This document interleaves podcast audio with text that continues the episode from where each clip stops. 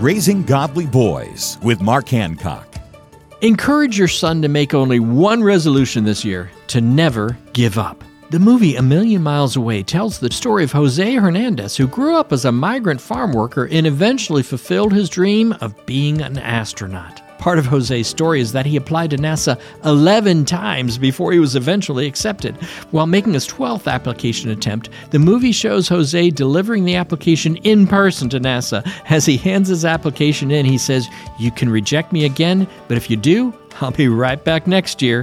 Jose was accepted and went to space only four years after that. Remind your son that with God, all things are possible. We must never, ever give up. For more ideas on raising boys to be godly men, visit Trail Life USA or raisinggodlyboys.com. Learn more at raisinggodlyboys.com.